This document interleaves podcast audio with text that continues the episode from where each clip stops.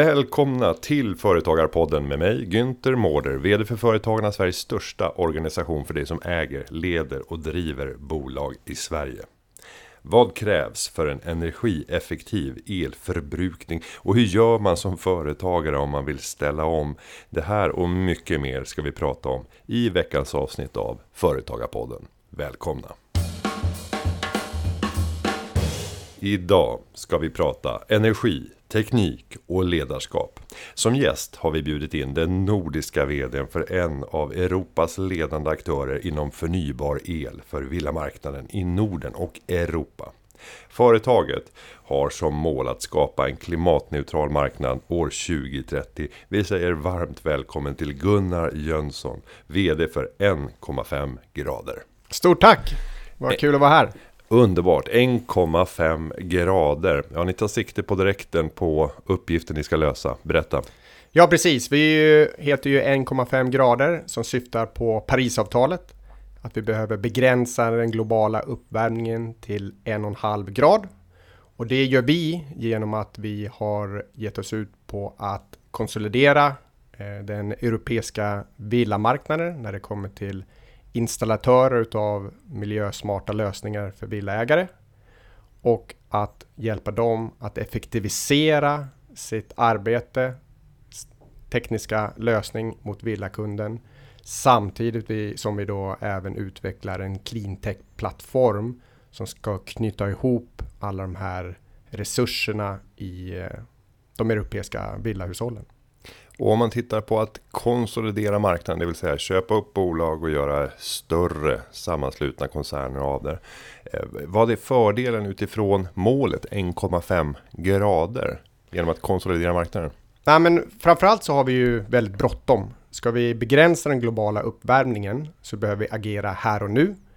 Eh, vi känner att vi inte kan sitta och bara vänta på att politiken ska lösa det här, utan vi behöver gemensamt göra det vi kan för att bidra till eh, klimatomställningen. Eh, och en stor del av det är ju att göra den europeiska bilarmarknaden klimatneutral. Genom egen produktion av solceller, genom att kunna ta del av eh, det förnyelsebara som finns där ute i nätet. Och tittar vi på marknaden idag i Europa så består den av upp mot 60 000 eh, installatörer utav till exempel solceller, elbilsladdare och batterilösningar. Men för att kunna verkligen ställa om snabbare så behöver vi samla all den kompetensen och ha en gemensam last mile mot kunden för att på det viset kunna skala vår lösning snabbare för att eh, nå ett klimatneutralt Europa. Och sen nämner du en eh, teknisk lösning, en IoT-lösning, Internet of Things. Vad, vad, innebär det här om vi börjar utifrån kundperspektivet, villägaren? Ja, men kundperspektivet så har vi gått ut och sagt att vi vill se till att en villägare ska kunna leva på sol och vind gratis för evigt. Och genom att kunna ta tillvara på den solcellsproduktionen man har och även kunna skifta laster till den tidpunkten när det finns förnyelsebar el i nätet så ser vi att vi kan erbjuda en lösning där kunden faktiskt inte betalar någonting för sin el. Men för att möjliggöra det här så behöver vi ett smart styrsystem hemma hos bilägaren som knyter ihop alla de resurserna kunden har i form av solceller, elbilsladdning, ett batterilager men även knyter det till energimarknaden så att man ser till att använda den elen som finns i nätet när den är billig, när den är grön. Och det här kan endast möjliggöras genom en gemensam eh, cleantech-plattform som vi har då eh, skapat och eh, går efter namnet Heartbeat.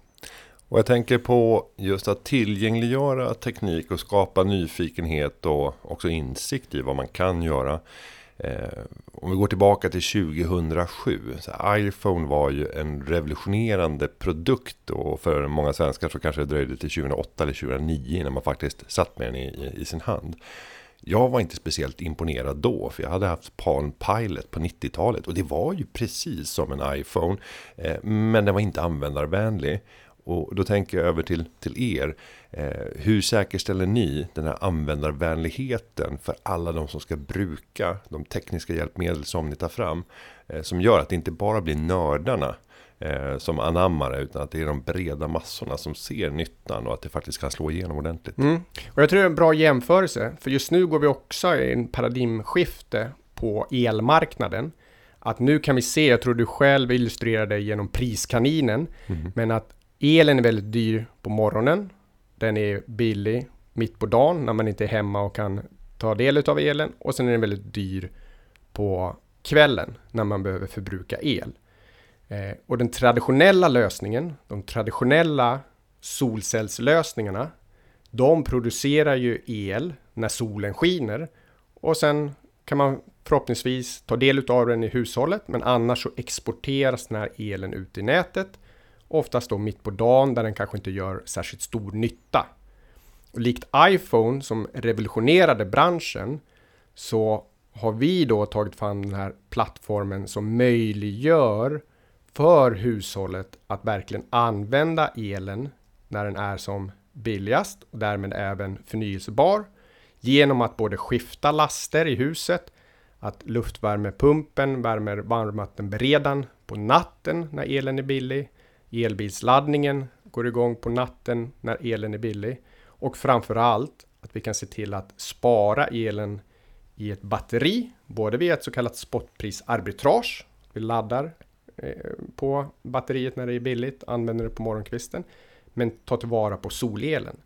Och som du är inne på så är ju det här en komplex teknisk lösning, likt en iPhone innanför skalet. Och för oss är det lika viktigt som för Apple att ha en användarvänlig produkt. Så för kunden ska det här egentligen fungera sömlöst via vår app. Att man helt enkelt väljer att ansluta sina solceller, sitt batterilager, sin luftvärmepump, elbilsladdning till Heartbeat, till vår plattform. Och sen kan man då välja olika profiler. Hur vill jag eh, att mitt hus ska ta tillvara på allt det här? Vill jag ha det mest kostnadseffektiva, alltså kunna leva på sol och vind gratis? Eller vill jag se till att ha, skapa mest miljönytta? Eller kanske en kombination däremellan. Så vi jobbar ju väldigt fokuserat på att ha en användarvänlig lösning. Och därför är vi så tydliga mot kunden att istället för att prata om tekniken, vi vill se till att du kan leva på sol och vind gratis. Och det är ju, det, det är ju aptitligt och kunden kan ta till sig det. Och om vi funderar över det här syftesdrivna och att vi har en, en ett tydligt mål att arbeta mot och, och, det finns goda skäl att känna en eh, viss stress över konsekvenserna om vi inte lyckas hejda global uppvärmning. Hur jobbar ni med att redovisa data för alla kundernas ackumulerade besparingar för att kunna redovisa ut både mot eh, eh, politiken, mot marknaden och mot era egna kunder och medarbetare. För att föda det här engagemanget om att det vi gör är viktigt. Ja, och återigen, vi är syftesdrivet. Vi heter 1,5 grader. Så vi har det här verkligen i vårt DNA. Så någonstans handlar det om att vi väljer att ägna vår vakna tid, eller i varje fall på arbetsplatsen, till att göra skillnad. Så vi jobbar ju med impact. Allt ifrån att vi är Eh, väldigt välfinansierade. Så vi får prominenta investerare som tror på den här långsiktiga lösningen. Det i sig driver ju eh, BC-pengar in i, i det förnyelsebara och impact. I, i det i sig tycker jag eh, skapar liksom en, en klimatnytta. Vi är ju väldigt eh, tydliga bland vår personal kring eh, syftet. Att man verkligen är en del utav bli större. Precis som att vi konsoliderar, vi behöver bli fler bolag inom 1,5-koncernen så behöver ju vi bli fler medarbetare och alla verkligen kan känna att även fast man kanske inte skruvar upp den här solcellspanelen, det är de som är de riktiga klimathjältarna, så har man en viktig del i hela ekosystemet. Ut mot kund så såklart in i, i vår app så kan man ju se liksom en koldioxidbesparing, vad, vad, som, vad man har skapat, eh, vilken klimatnytta man har skapat. Men jag tror det också handlar där om att få kunden till att känna att man blir en del utav 1,5 grader. Att det här är en del utav eh, det vi har gett oss ut på att ta oss an. Att alla vi måste hjälpas åt och göra det bästa vi kan för att begränsa den globala uppvärmningen. För återigen, kunden kan vända sig till över tusen bolag här i Sverige och få sin solcellsinstallation. Men vi vill verkligen att de ska känna att de blir en del av den här gemenskapen och att vi också tillhandahåller en långsiktig lösning. Att det inte bara skruva upp solceller och en laddbox här idag, utan det är början på det klimatsmarta livet. Eh, och där vill vi finnas tillgänglig under en längre tid hos kunden. Och det nämner ju också att ni är välfinansierade. Det har eh, rest kapital för att det ska kunna fortsätta driva en konsolidering på marknaden. Vill du berätta om logiken och hur har den här kapitaliseringen sett ut? Men till att börja med skulle jag säga att vi, vi ett hållbart företagande är ju såklart ett vinstdrivande företag. Eh, och vi har varit vinstdrivande från dag ett på grund utav att vi då konsoliderar eh, lönsamma väldrivna bolag. Vi behåller entreprenörskapet. Så vi har inte den traditionella modellen där vi försöker stöpa alla i samma form och att eh, grundarna kanske får en, en exitplan, utan vi vill verkligen att grundarna driver vidare sina bolag. Att vi ska stötta dem med det de behöver, alltifrån om det kan vara eh, strategi eller om de behöver hjälp i, i det operativa. Men där behåller vi ju verkligen entreprenörskapet. Och därför har vi från dag ett kunnat vara ett eh, vinstdrivande bolag. På det sättet, särskilt i dessa dagar, har vi ju investerarna känt sig trygga i att grundidén, affärsidén, är ju en lönsam verksamhet. Samtidigt som vi då kopplar på den här cleantech-plattformen där vi då har en långsiktig lösning som också såklart investerarna gillar att ha, eh, kunna blicka in i, i, framtiden. Men jag skulle säga att vi, varför vi har lyckats eh, få det här förtroendet för så pass många investerare är att i grund och botten har vi en lönsam affärsmodell. Att impact behöver vara lönsamt. Ska man kunna skala impactmodeller så behöver man kunna uppvisa vinst. Eh, tidigare har jag nästan ibland känt att ja, men, impact och vinst, ska, kan det höra ihop? Ni ska ju bara driva ett bolag på grund av någon nytta. Men nej, i grund och botten så behöver allt företagande handla om en lönsam affärsmodell för företaget genom att såklart då erbjuda en lönsam affärsmodell för kunden så att de vill ta del av din produkt. Om vi nu tittar eh, framåt och försöker förutspå vad kommer hända på efterfrågesidan de kommande tre åren. Det går ju väldigt fort så jag tror det är svårt att blicka ut fem år. Men om vi tar de första tre åren som står för dörren. Det har ju varit ett extremt tryck på solpanelerna. Eh, energilagringen har ju varit intressant men priserna har varit så ofantligt höga hittills. Men vi ser hur priserna snabbt rör sig neråt. Mm. Eh, och sen kan man tänka sig annan typ av ny teknik som kan göra skillnad. Eh, vad tror du kommer hända med de här högre räntorna vi har idag i kombination med hushålls plånböcker som tunnas ut till följd av kraftfull inflation som inte kompenseras av några reallöneökningar? Kommer det att eh, bli någon paus i eh, det beteendet som vi har sett? Där vi har haft en otrolig iver efter att effektivisera och göra investeringar för att sänka sin energiförbrukning. Ja, och vi har ju sett solcellsbranschen har ju haft eh, ett gäng lyckosamma år där eh, behovet har varit väldigt stort och det har ju snarare varit kanske en, en brist på kompetens och installationskapacitet hos oss, eh, eh, hos oss bolag. Och framförallt förra året så blev det ju så pass tydligt för kunderna att vad händer när elpriset faktiskt kan rusa? Och då ska vi ändå tänka på nere i Skåne där jag bor så var ju elpriset förra året ungefär samma som vi ser i Europa. Så att det var för oss ett väldigt högt pris, men det var nog bara en försmak på vad vi kommer se framöver eftersom vi har ett system som är eh, sammankopplat med Europa. framöver så tror jag att branschen kommer drivas utav just de här effektiva lösningarna.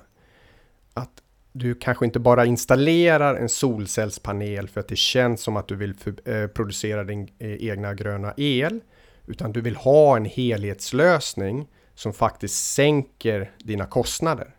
Så jag tror snarare att solceller, batterilager, smart elbilsladdning är någonting som kunden faktiskt nu kommer satsa på ännu mer i svåra tider. För nu handlar det om att hålla igen på sina utgifter. Och det här är ju faktiskt en investering som ger positiv avkastning från dag ett, trots att du eventuellt behöver låna upp eh, för investeringen. Så det krävs verkligen från oss i branschen att vi nu erbjuder kunden en bra helhetslösning. Och återigen, när vi är ute och pratar med kunden och säger att vi vill se till att du kan leva på sol och vind gratis för evigt. Så är det såklart eh, att de fortfarande känner att det här är någonting jag vill investera i på grund utav att jag vill kunna förutse vilka kostnader jag har här framöver. Nu över till en liten så här privat eh, observation som jag har gjort och nu blir det en skattning som du får försöka bedöma. Låter den här rimlig? Om man tittar på nätterna och jämför priset normalt sett från midnatt fram till klockan sex på morgonen så är min uppfattning att priset där i genomsnitt är ungefär kanske en sjättedel av vad du har för pris mellan klockan sju och nio. Eh, I vissa lägen är det till och med en faktor 10 i, i skillnad. Men i genomsnitt någonstans 6 överdriver jag där. Ja, nej men någonstans. särskilt i, i SF4 nere i södra Sverige. Och, och, och, då kommer jag till det där intressanta med att det är ju oerhört spännande att ta, precis som du har nämnt tidigare, att ta förbrukning på natten och sen så lagra den, flytta den till de dyraste timmarna. Men sen kommer vi till den här kostnaden med batteriet. Och där leker jag ju med tanken, nu blir vi allt fler som har elbilar. Att kunna tömma en elbil för att inte behöva köpa ett nytt batteri. Eh, för många har så mycket kapacitet att du med god fog skulle kunna ta bort 20-30 kilowattimmar ur det där batteriet. Om det kanske Tutti har en, en möjlighet att kräma ur en 60-70 kilowattimmar. Men då kommer eh, den stora utmaningen i kalkylen. Kommer det här att vara lönsamt givet alla laddcyklar som kommer att eh, behöva passera igenom batteriet i till exempel en elbil eller i ett, i ett eh, batteri som vi har i hemmet. Ja, och precis som du är inne på, att nu är det ju relativt intressant att, att ha det här spotprisarbitraget, att kunna ladda eh, ditt batteri på natten med billig el och använda den på morgonkvisten när elen är väldigt dyr. Men samtidigt då via vårt, eh, vår plattform Heartbeat så kan du då även styra lasterna så att eh, varmvattenberedaren eh, värmer upp på natten på den billiga elen. Och sen kan eh, batteriet då även se till att den sparar solelen på dagen för att använda den på kvällen. Och då har du ju såklart en besparing, men som du är inne på så cyklar du batteriet. Så du behöver fortfarande investera ett batteri som kanske har ungefär en 7000 cykler. Det kan användas, laddas in och ur eh, 7000 gånger. Så att det behöver du ha med i kalkylen. Och därför skulle jag säga att enbart att spara solel eller enbart att ha spotprisarbitrage kanske inte är det mest lönsamma. Utan det är där du verkligen behöver den här lösningen som kan ta tillvara på de olika tjänsterna som kommer finnas i marknaden. Idag till exempel så kan vi tillgängliggöra ett batteri i en så kallad frekvensmarknad.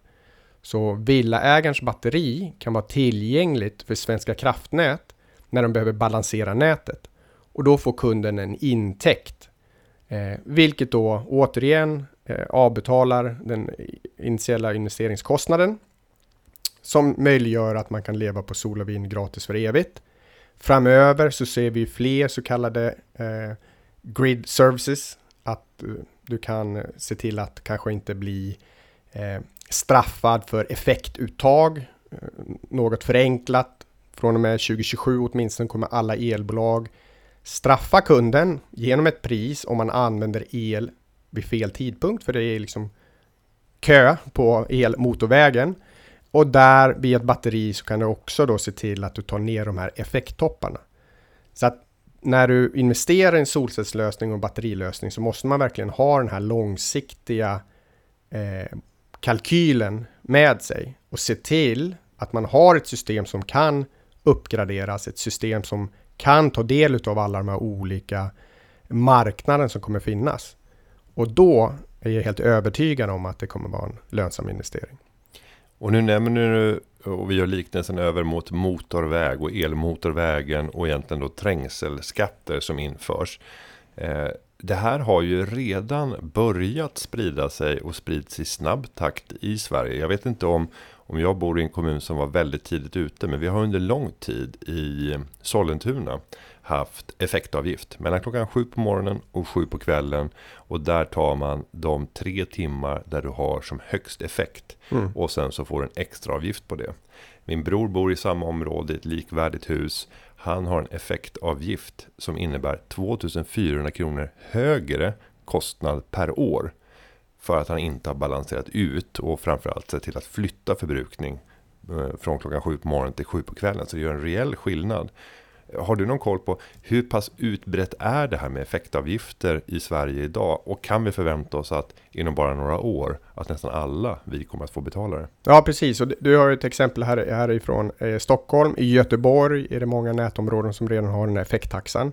Och det finns ju nu ett, eh, ett en, en, lag som redan har eh, klubbats igenom att år 2027 så kommer alla nätägare behöva implementera en effekttaxa. Så det här är någonting vi alla kommer stå inför. Och återigen, det är väldigt svårt för oss konsumenter att ta till det här. Mm. Vad innebär det? Ska jag då manuellt skruva på några rattar? Ska jag se till att man inte får eh, bada ungarna på kvällen? De måste hålla dem uppe till efter klockan 21. Eh, och det är det här de här nya tekniska lösningarna behöver hjälpa kunden med.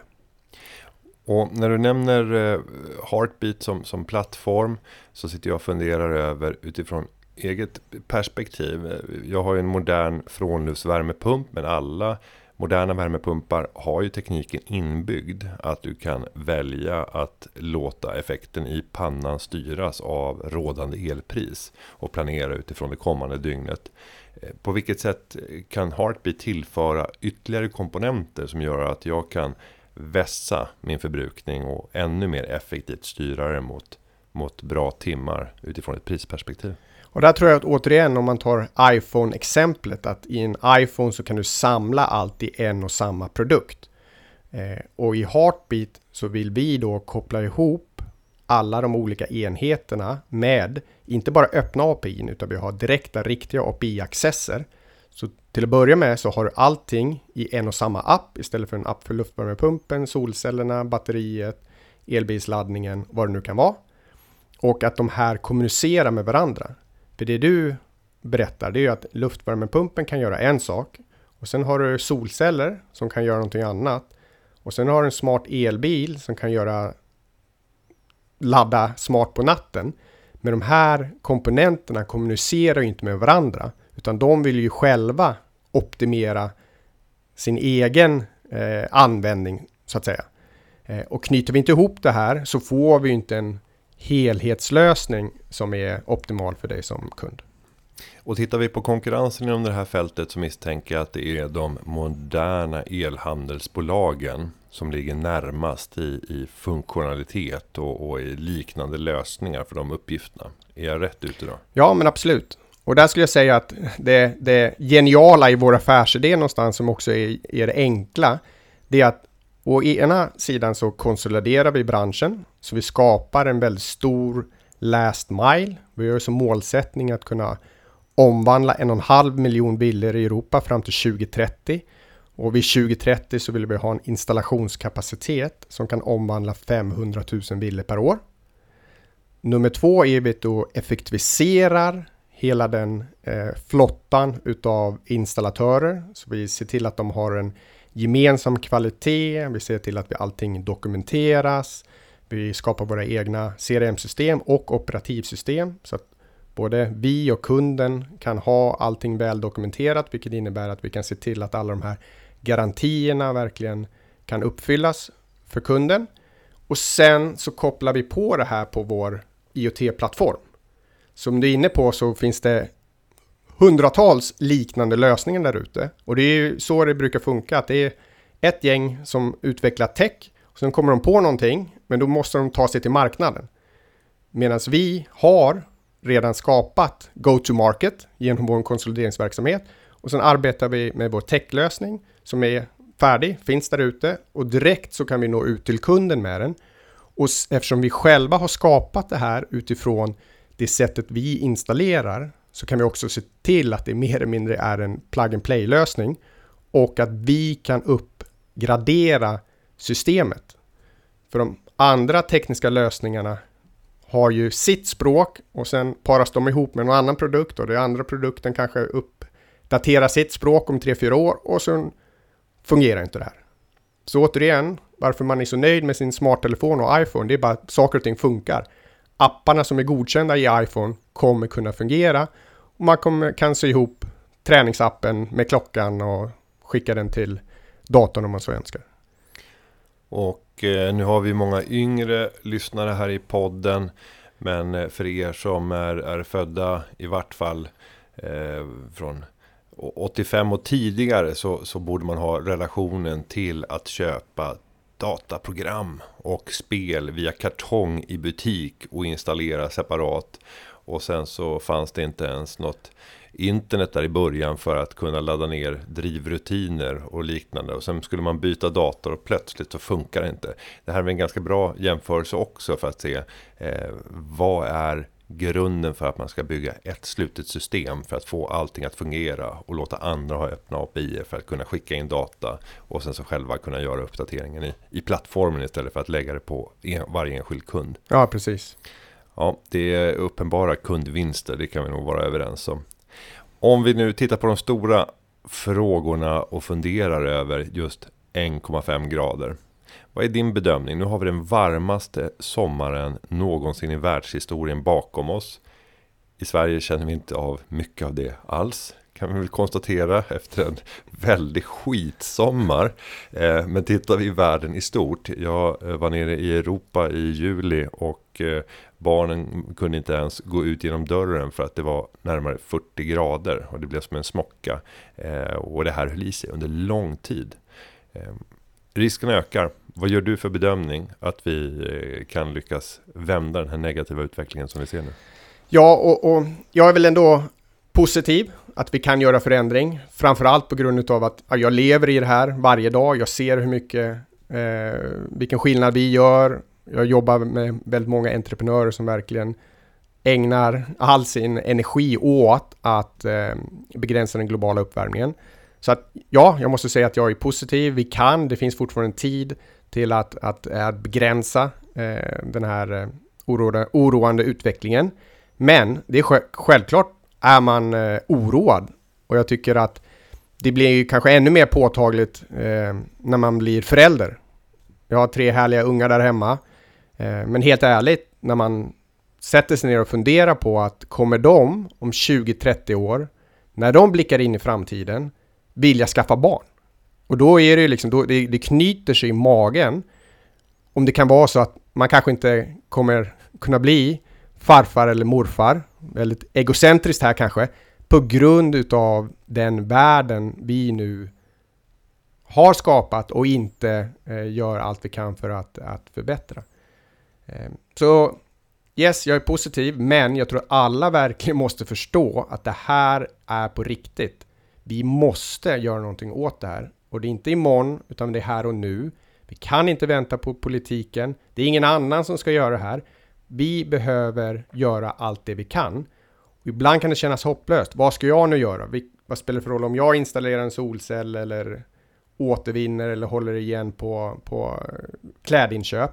Men det är det lilla. Vi behöver börja någonstans. Det är väl ungefär som träning. Du behöver liksom inte gå all in, men känner du att du, du vill vara lite piggare i knoppen så börja med en eh, rastpromenad en gång i veckan och gå över till att jogga en gång i veckan. Gör någonting.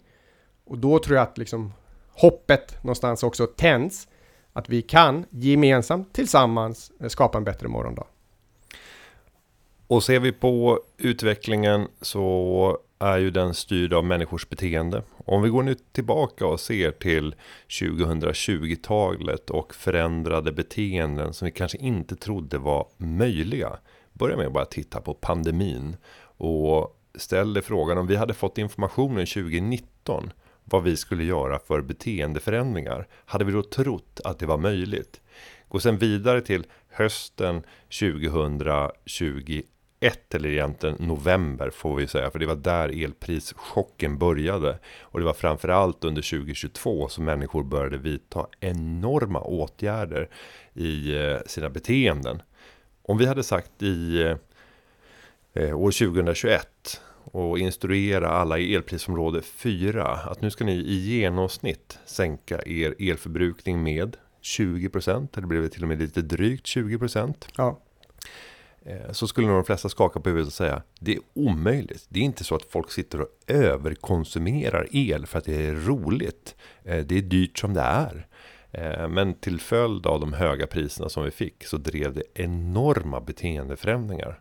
Och där visar ju någonstans att externa faktorer det kan vara politiska beslut eller det kan vara priser på en marknad kan få oss att göra riktigt, riktigt stora ändringar i våra beteenden. Ser du att den typen av faktorer som gör att vi kan börja bryta beteenden och förändra finns i tillräckligt hög grad idag? Både ja och nej, för att förra året, det var ett väldigt bra exempel på hur vi verkligen eh, förändrar vårt beteende. Vi konsumerade mindre el, eh, men vi handlade kanske i panik. Det var ju att, att vi gick nästan hemma kanske och frös. Vi, vi valde att inte använda elbilen. Vi tog den gamla dieselbilen som stod där hemma för det var faktiskt dyrare. Priserna gick ner på diesel och bensin. Mm. ja. Eh, och i, i år så har vi, eh, ser vi liksom mer normaliserade elpriser och då tyvärr så tror jag att vi har halkat ut det där beteendet igen. Så att vi är där hemma igen och vi konsumerar el utan att eh, riktigt tänka efter. Men det är ändå där jag tror vår bransch kommer in, att vi behöver göra enkelt för kunden att förändra, förbättra och anpassa sig till den rådande situationen. Det ska kanske inte handla om att inte värma huset till en behaglig värme eller inte använda elbilen utan snarare så tycker jag att vi ska använda den förnyelsebara elen som finns i nätet. För vi behöver mycket, mycket, mycket mer sol och vind i hela den europeiska elmixen. Och för att den ska kunna komma till nytta så måste ju vi hushåll också ta tillvara på den elen. Så jag tror inte det handlar om att alla gånger kanske skära ner på förbrukningen, utan det handlar om att skära ner på förbrukningen utav den bruna elen så att säga och ta tillvara på det förnyelsebara. För då kan du faktiskt fortsätta och leva och realistiskt sett så kommer vi behöva använda mer el framöver både hemma och i samhället. Men se till att den elen är grön och se till att det då inte ska bli dyrare för kunden att använda grön el likt det kanske är om man vill ha en ekoprodukt på matvarubutiken. Utan snarare vi ska se till att använda grön, bra, nyttig el ska vara billigare. Till och med gratis. Och då tror jag den här beteendeförändringen kommer utav sig självt. Gunnar, det där eh, får bli de avslutande orden. Ett eh, hoppfullt eh, inlägg fyllt av framtidsoptimist. Jag vill tacka dig för att du kom till Företagarpodden. Stort tack! Och jag ska säga att underlaget för den här podden det är förberett av David Hagen och klippningen är som vanligt gjord av Petra Cho. Vi hörs igen nästa vecka. Ha det så bra. Hej då!